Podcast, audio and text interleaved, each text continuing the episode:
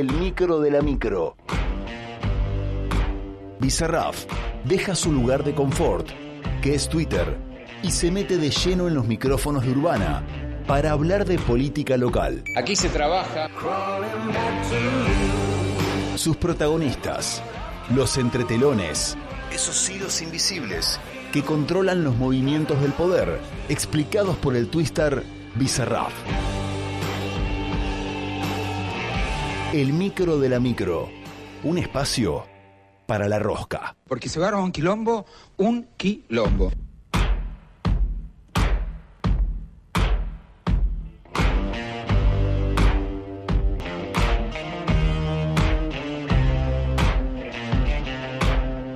Él es Bizarraf, esto es el micro de la micro. ¿Qué haces, Bizarraf? ¿Cómo estás? ¿Cómo estás, José? ¿Todo bien? Pero muy bien. Bueno, me alegro, che. Qué, qué buena temática elegiste para hacer tu columna este año. Sí, ¿no? es una linda frase. Y estas eh, de, de- de poder encontrar una frase, de poder desarrollarlas. Eh, la verdad que estoy contento porque si no me estaría pegando un embolé. ¿Por qué? Porque no nadie hace política en esta ciudad. ¿Cómo, Pará, Están ¿cómo todos- es eso? Pues no hay mucha rosqueta. O sea, imagínate que el carpintero no tenga madera. Sí. Para lo que nos gusta rosquear, no, no hay mucha rosca. Puede decir que está todo medio planchado. No, no sé si planchado, hay otra, otras... ¿Y por qué no se raspan? Porque capaz que cambió. Capaz que no nos dimos cuenta y cambió. En poco tiempo, incluso. Capaz que los muebles no se hacen más con madera, se hacen con, Sí, con fibro fácil, con, viste que es con un- caucho de coso Sí, y, sí, lo- y bueno, y acá capaz que Claro. hay un sector de, de- de los que nos gustaba por ahí esto que se llama eh, cabilderos en Estados Unidos, Sí. Que es la rosca, lo, lo- lo- lo mal llamado rosca, Sí. despectivamente para los que no pueden hacerla, le dicen rosquero, eh, vos sos rosquerito. Ah, los que no pueden hacerlo. Y claro, sí. Está bien. Sí. Sí. Entonces creo que bueno, estamos en un tiempo, pero bueno, por suerte tengo el micro de la micro, por suerte Está lo bien. tengo a Portal Bahiense, entonces más o menos me voy divirtiendo ahí. Está bien. Más como generando ruidos. Claro, sí, porque bueno, después, ¿a dónde voy? Ponerle, no sé, el consejo. Pará, ¿Está ¿a cerrado? dónde o no? voy? Ahora Mañana- está, está cerrado el consejo. Vas. eh, eh, uh, eh, ayer hubo sesión. A ver. No, hoy, hoy jueves. Hoy hubo ¿No te sesión. enterás? Pero no. Porque no, yo pasa sé ni nada. cuándo Ve, fue. mirá, vos, el periodista, mirá el operador, dueño de la radio, no sabe ni cuándo. No. ¿No te ¿Cuándo enterás? fue la? ¿No te Hoy habló, oh, habló el Turi Barrio Nuevo eh, a la mañana, pero. Bueno, escúchame, en, eh, hubo una época, en la época de, de los Woskov, de los Sartor, Sí, de, los, claro. de las espinas. Sí. Yo era la- movilero de, eh, de Universal. Iba siempre, te llevabas algo, hacías una Bueno, nota, los- tenía. Los, mandolesi, los, Claro, los, eso. Sí, sí, los- tuchos, Sí. ¿me entendés? O sea, vos te preparabas toda la semana para la sesión. Era una Claro. preparación de ir todos los días y ir preparándote, ir leyendo, ir metiendo eh, eh, proyectos que ahora no sabés. ¿Qué pasó en la última sesión de consejo? No, no tengo ni idea. Bueno. Pero bueno, capaz que cambió, Rey, ¿eh? Claro. Capaz que hay otra. Lo que también cambió es. Cambia cambió, todo. Cambió todo, Cambió todo, ¿no? A 1500 de rúcula. Bueno, ¿Sabés qué lindo? tuviste que, tuviste que cambiar ahí uno, fundiste el auto, tuviste que cambiar unos dólares y en el peor momento los cambiaste.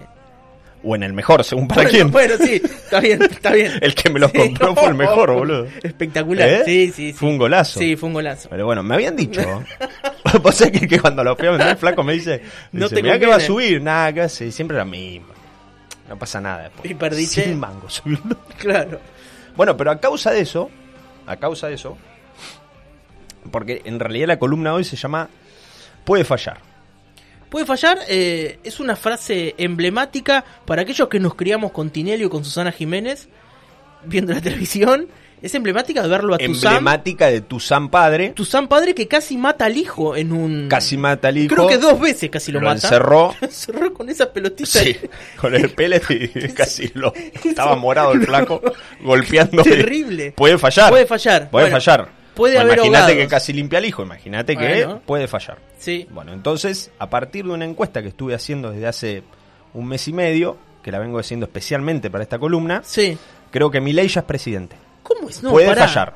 Puede fallar.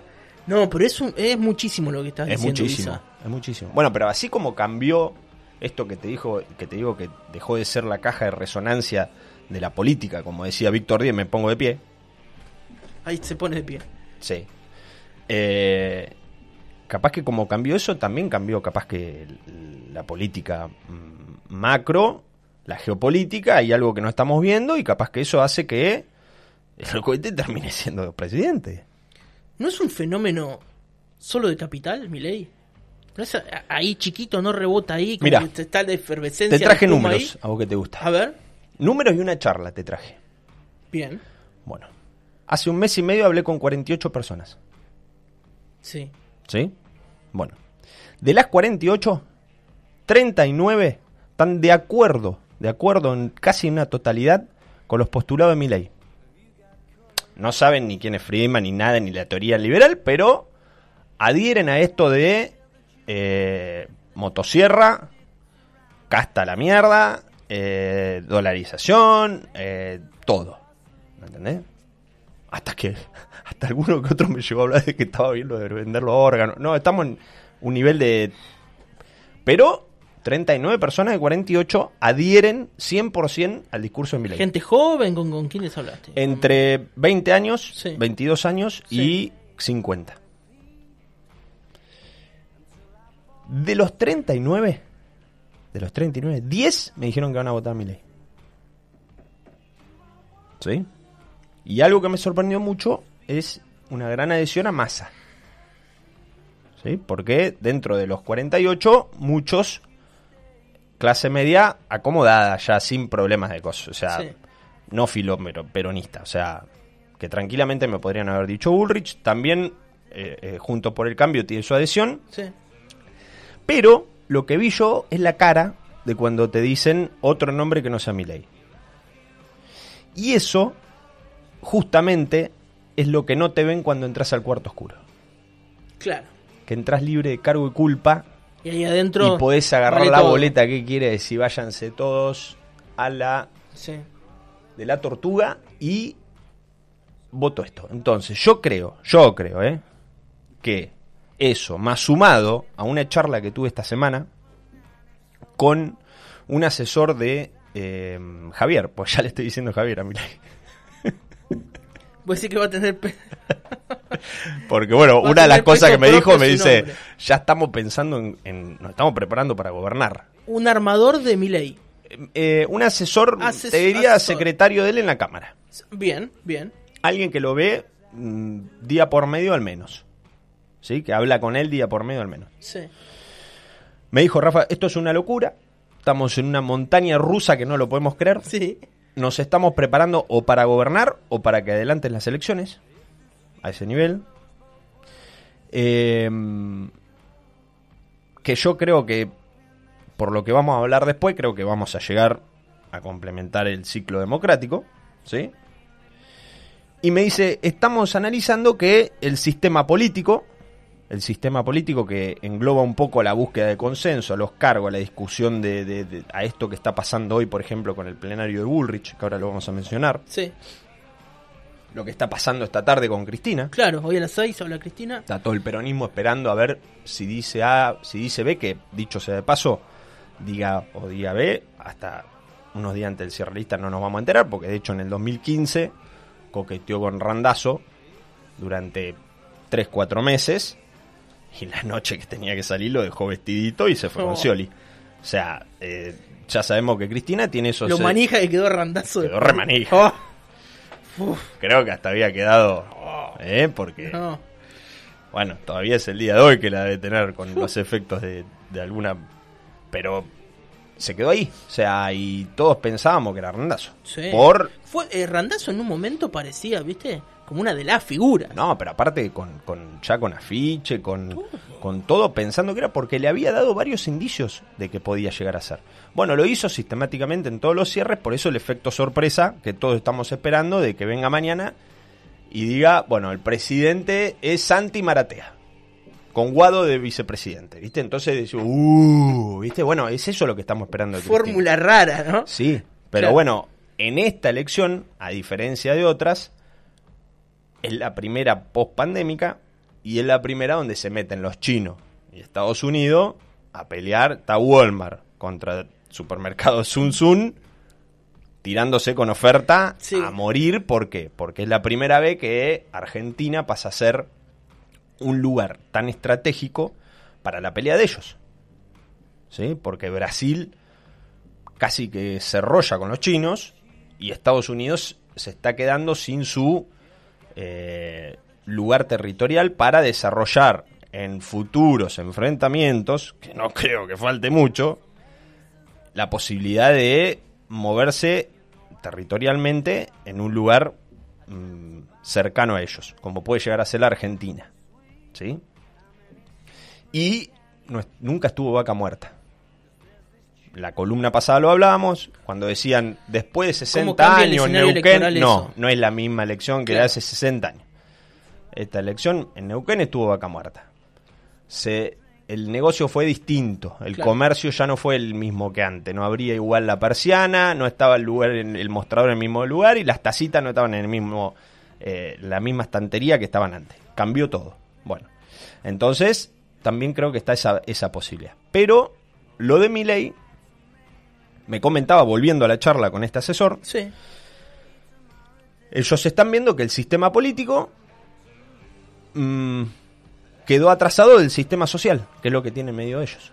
Que es donde mm, notan y ven un cierto nivel de putrefacción, donde la gente no está bancando mucho más este sistema político eh, tradicional de la búsqueda de consensos. Pero, pero algo que eh, venimos viendo también desde distintas columnas es que los tres espacios se están moviendo como para hacer, más allá de que pueda fallar el Milei ya es presidente. ¿Por qué? Porque sin ir más lejos, hoy Bullrich, por ejemplo, junto al plenario de, lo que es provincia, de Juntos por el Cambio, se quedó en mañana eh, hacer un plenario entre Macri, eh, Bullrich y Larreta, pero hoy juntó, que no es poca cosa, a Santilli, Ritondo y los intendentes del PRO bonaerense. Eh, se buscó, se habló de la elección y de esta famosa Y o B que se busca hacer, donde parece ser que Bullrich está bastante firme en seguir con su estrategia de armar por su lado y que la reta arme por el suyo. Lo vimos esta semana en Bahía, donde vino la reta la semana pasada y ahora vino Vidal con un discurso totalmente distinto. Claro, eh, proponen cosas diferentes cada uno. Proponen cosas diferentes y eh, estrategias diferentes sobre Sí. todo. Pero bueno, no nos tenemos que olvidar que todavía faltan 55 días para el cierre de lista. Entonces como que todo puede pasar. ¿sí? Y vamos a estar no menos de un mes y pico discutiendo si la Y, si la B, si Bullrich, si la reta, pero bueno, es imposible definirlo por más que haya una esquizofrénica mm, carrera hacia el cierre lista como nunca antes del 24 de junio.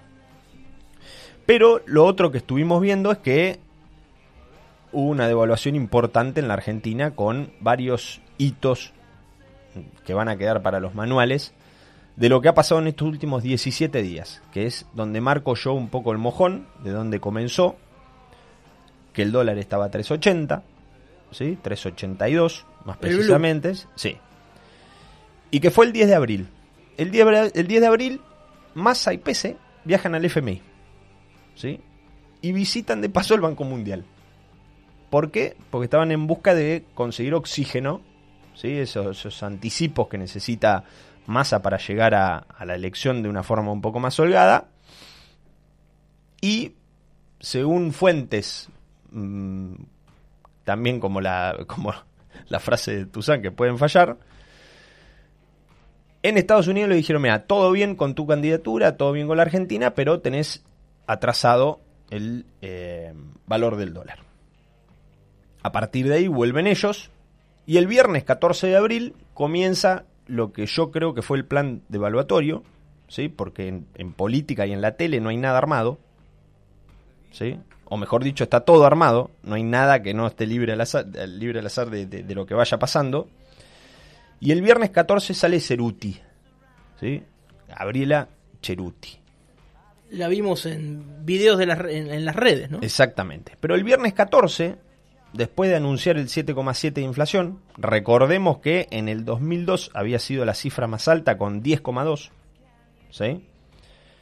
Sale a anunciar eh, o sale a explicar de que culpa de la guerra y de la sequía ¿sí? era que habíamos tenido un índice de 7,7.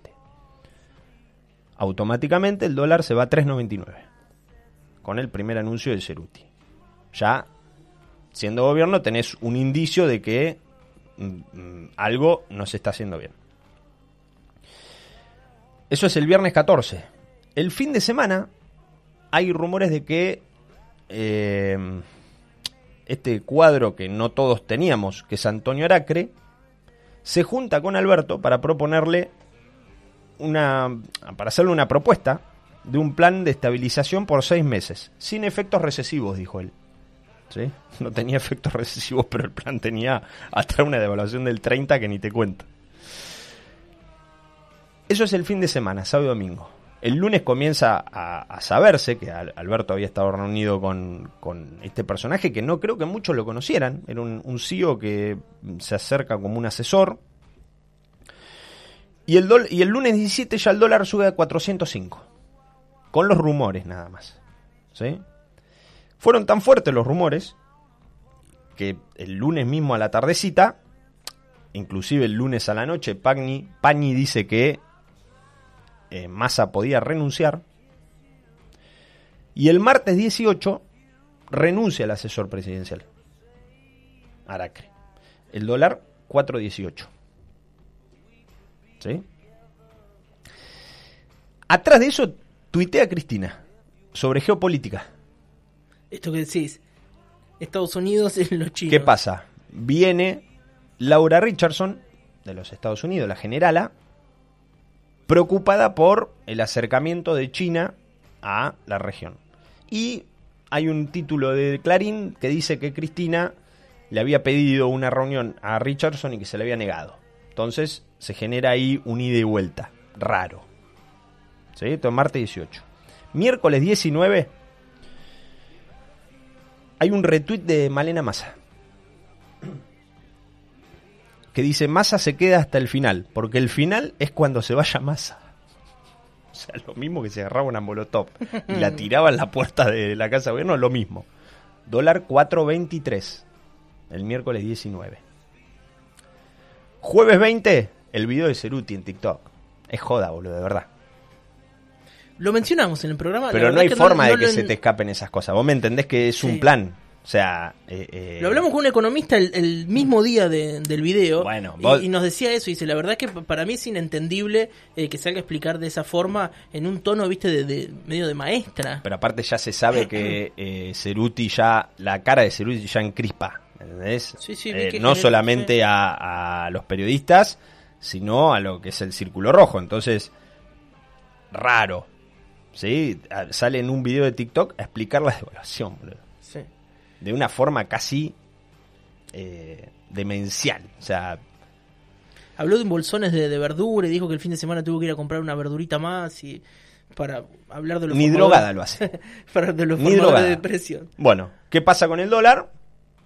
Ante el video de Cerútica se compra dólares, porque si, si esto no está gobernando, rey, me cubro. 4.32. Viernes 21 se baja Alberto. Es el día del influencer, saca un video se baja Alberto. Atrás de eso sale Grabois a decir que ni en pedo vota masa, con algunos atributos más que le, en el video los, los deja bien claros. Y cerramos con un dólar a 4.42. ¿Sí? Bueno. No puedo creer eh, en pocos días todos los... ¿Viste lo que fue? Fue una locura. Pero todo esto pasó en 17 días. Tremendo. Hay un video que vi viral de México de por qué eh, la gente de menores recursos viaja contenta en la sabana. Entonces le preguntan eh, a alguien de bajos recursos que iba contento, muy hacinado dentro una, con 35 grados, con humedad, a lo que son las bandesas. Y le dicen, mira, yo sé que esta Coca-Cola sale un peso y mañana va a salir un peso. O sea, la seguridad de seguir siendo mm, de bajo recursos, pero seguir siendo eso. O sea, acá no sabes si hoy sos esto y mañana, o sea, estamos hablando de 17 días que pasaron. Sí, sí, Sábado 22, discurso de máximo en el plenario. Claro. Otro soplete. Lo mencionamos hace un ratito nada más. Una sopleteada bárbara le pegó. El domingo empiezan a correr los papers de evaluación ¿sí? que supuestamente había algunas empresas eh, distribuyéndolos entre sus clientes, y chat de masa tirando audios un domingo a la tarde. ¿Sí? ¿Qué pasa el lunes 24? Y no es muy difícil de pensar que el lunes 24. El, lunes 24, 462. Claro, claro. Marte 25, 495. Y ahí estamos en el 30% que supuestamente el 10 de abril Estados Unidos le pidió a Pese y a él que para ayudarlo necesitaba que devalúen 30% la moneda. Bueno, eh, ayer entrevistábamos a Lavi Abram, que es economista, y nos decía que si bien el dólar blue no, no rige a la economía, porque es el dólar ilegal que se usa para ahorro, siempre que se dispara ese dólar blue lo que hace es traccionar al dólar oficial, que después se levanta el dólar oficial para que no exista tanta brecha entre Primero uno y otro. empiezan a traccionar el, el contado con liquid, los distintos dólares que tenemos fuera de lo que es ilegal, que es el, blue, para que después pueda correr un poco más el oficial. Bueno, y llegamos al escenario de hoy, donde tenemos un escenario donde ya tenemos una moneda que sufrió una devaluación. Estos 17 días son una locura, que son una acción atrás de otra, que vos en el día a día por ahí lo perdés de vista. Pero los ves así puestos eh, arriba de la mesa, todo junto, es un montón. Bueno. y hoy habla Cristina además, ¿no? Y hoy habla Cristina además. Pero ¿qué pasa? Yo creo que ayer hay una foto también muy importante de Massa con los chinos que le aprobaron el SWAT como para poder descontar de ahí las exportaciones. Puede que en el medio esta geopolítica que nos está un poco, eh, si quiere, comandando los, los distintos espacios, sea que verdad esto que decía Cristina en su tweet, que ella está con los chinos y que Massa esté con los yanquis esperando la decisión de Unidad Ciudadana o del peronismo de ir juntos o separados. Creo que por ahí viene el tema, creo que hoy no vamos a tener mm, más que algún indicio, ninguna definición, claro, pero creo que está planteado en, esos términos. ¿sí? ¿Por qué? Porque Estados Unidos sabe que con eh, ley está cubierto, sabe que con Bullrich o con Larreta están cubiertos, pero dentro del peronismo le falta poner una pata o con Massa y saben que con Cristina no lo van a poder hacer. Entonces, creo que habría, habría o existiría la posibilidad de que Unidad Ciudadana reflote su sello y pueda jugar por alguna línea, ya sea Cristina, con Axel o con Guado o con algún candidato que ellos designen, y el peronismo pueda eh, formar su parte desde una ala un poco más ortodoxa, si se quiere, para lo que va a ser esta definición apasionante del cierre de listas. Obviamente que esto que te decía recién, en Bahía vemos un escenario con no tanto movimiento, porque al tener un escenario nacional tan conmovido y sin tantas definiciones... Nadie quiere quemarse también. Es difícil. Es, claro. es difícil. ¿Para qué lado Es difícil. Y aparte que sigo sosteniendo lo de hace un año y medio que va a ser un final de bandera cuadro, eh, de cuadro entre Moirano Subiele, eh, Subiele Moirano, a no ser que juegue Gay. Que yo todavía no lo descarto. No, pero para, no, pará, pará. Si Gay dijo en todas las notas que dio cada vez que tuvo la oportunidad, dice, yo no voy a ser candidato. Bueno, ayer Vidal lo nombró, Dijo, yo entiendo que Héctor no quiera jugar, pero van a tener boletas si juega Héctor. Si no, no. Y vos, a ver, entiendo. Si eh, va el escenario dividido por miedo a perder la ciudad, Héctor va a tener que decir, bueno, el candidato soy yo. Bueno, pero antes de una interna, Moirano Álvarez Porte, capaz que prefiere jugar él. Ahí. Capaz. O no, o capaz que prefiere que la interna sea Moirano Álvarez Porte, porque lo que le vino a decir Vidal un poco fue eso ayer. Vidal representa un poco los halcones y no estuvo con Lorenzo. No. Bueno, yo creo a esta altura, que lo dijimos en algunas ediciones anteriores, que Lorenzo no juega, pero bueno, creo que puede ser, sí puede haber internas, aunque Lorenzo no juegue. Si, si juega Gay me vuelvo loco. porque es algo que habíamos sacado ya del escenario. Sí, pero bueno, en un escenario tan eh, volátil como el de hoy, eh, hasta puede llegar a haber un adelantamiento de las elecciones en provincia. Que todavía se está a tiempo. O sea, se puede, después de la paso se puede desdoblar. Entonces, hoy no hay una variable que se esté hablando eh, como definitoria. Creo que hay muchas vertientes y muchas posibilidades dentro de lo que es eh, los armados políticos, pero en esto que te venía diciendo de eh, lo que va tomando la gente de los distintos discursos, empezamos hablando de un Milei en 13, 14, 15 puntos y hoy estamos hablando de una elección de tercios, donde Milei ya está en 30 puntos, donde si se mete segundo es, es presidente. Porque Mm, suponete que el, primero sea Massa o Cristina. Y Bullrich queda afuera. que La gente Bullrich, eh, ¿a quién va a votar? A ley Y supongamos que sea al revés, que se quede el peronismo tercero. ¿A quién va a votar el peronismo? Si después, si es ley lo tiene que ir a buscar el peronismo para gobernar, va a votar a ley Entonces ley ya es presidente. Yo no, sé si reírme o largarme a llorar. Pero me lo decís tan serio aparte. ¿No me consideras una persona seria? no, pero eh, es un análisis que me cuesta eh, aceptar, digamos. Bueno, y, pero eh, tu sensación, ¿sí? ¿Es que va a ganar el peronismo? en primera vuelta ya no gana nadie. Y estamos hablando que es una elección de tercio. Entonces, si es una elección de tercio, tranquilamente el tercero puede salir primero o el primero tercero. Es un, es un tema de cómo se levante la sociedad esa mañana. Sí. Y si entra segundo, es presidente. Puede fallar, pero ya es presidente. Lloro, dice acá. Eh, Visa, muchísimas gracias. Álvaro Porte va a ser candidato. ¿No puede ser mi ley presidente?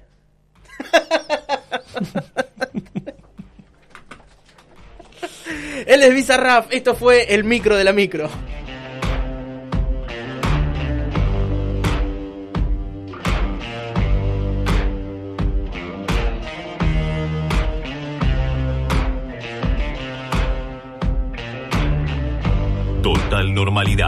Por Radio Urbana.